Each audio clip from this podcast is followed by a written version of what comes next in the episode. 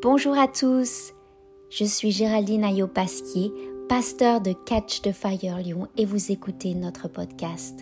Je vous remercie de vous joindre à nous aujourd'hui. J'espère que vous serez inspirés et que vous rencontrerez la présence de Dieu qui transforme.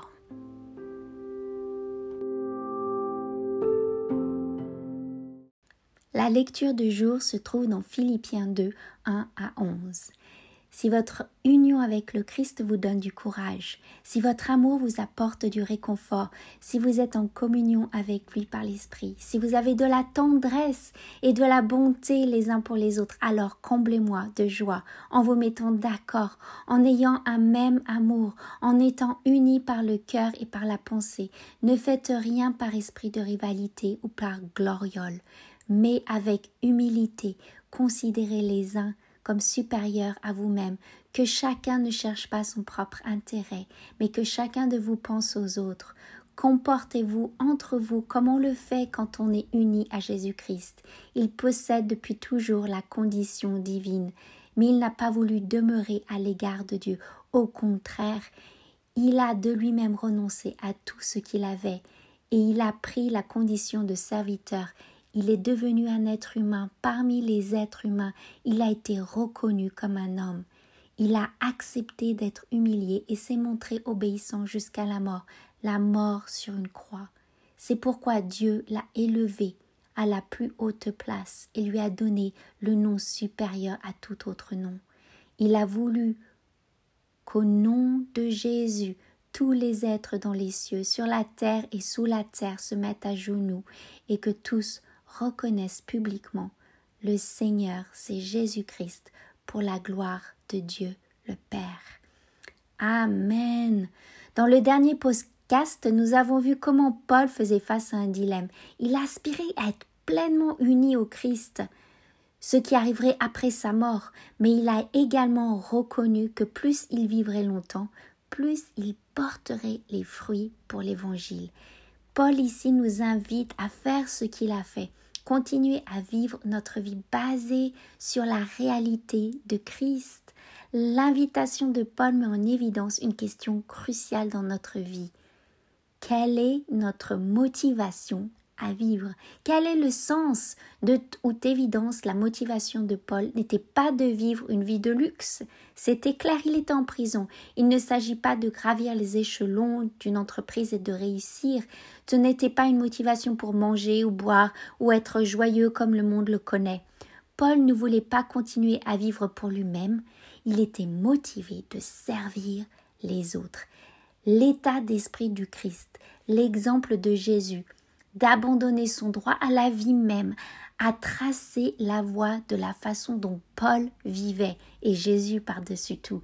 Paul demande à chacun d'entre nous, comme il a demandé aux croyants de Philippiens, de ne pas avoir une opinion controversée ou orgueilleuse, de ne pas être dans l'autopromotion. Ça touche nos motivations. Et malgré la réalité que Jésus est Dieu, il a mis de côté les avantages de sa position pour devenir un homme. Il est devenu un, un être humain parmi les êtres humains. Il a été reconnu comme un homme. Il a accepté d'être humilié. Il s'est montré obéissant jusqu'à la mort. Et on retrouve sept pas que Christ a fait du trône à la croix dans les versets 7 et 8. Il s'est vidé, il est devenu un serviteur, il est devenu humain, il s'est humilié, il est devenu vulnérable et révélé en tant qu'homme. Il a été obéissant jusqu'à la mort. Il est mort comme un criminel sur la croix. Oh boy, le Père nous a tant aimés qu'il a mis tout cela en œuvre pour nous. Ça peut nous donner du courage. Nous ne sommes pas seuls. Il nous voit. Il nous voit de là où on est. Il nous voit de son trône. Alors reflétez une situation dans laquelle vous avez trouvé la force et les encouragements dans votre expérience de cœur à cœur avec Dieu, avec Jésus. Regardez tout ce que vous pouvez recevoir dans votre relation avec Jésus.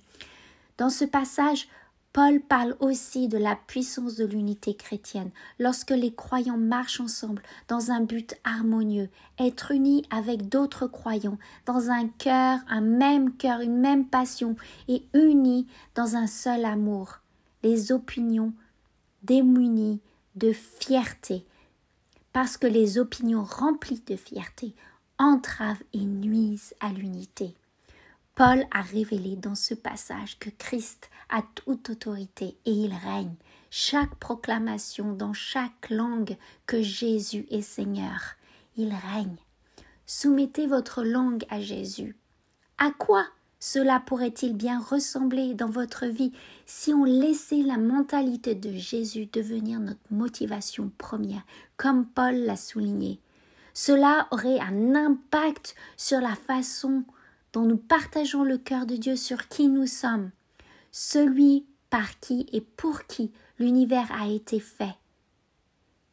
C'est vidé de toute gloire extérieure. Il l'a fait en devenant humble, un humain, renonçant à toute autopromotion, à tout égoïsme, au point de mourir. Jésus est notre exemple de la façon dont nous pouvons vivre et aimer.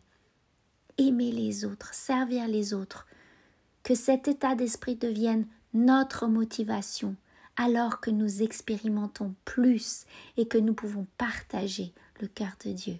Soyez profondément bénis. À bientôt.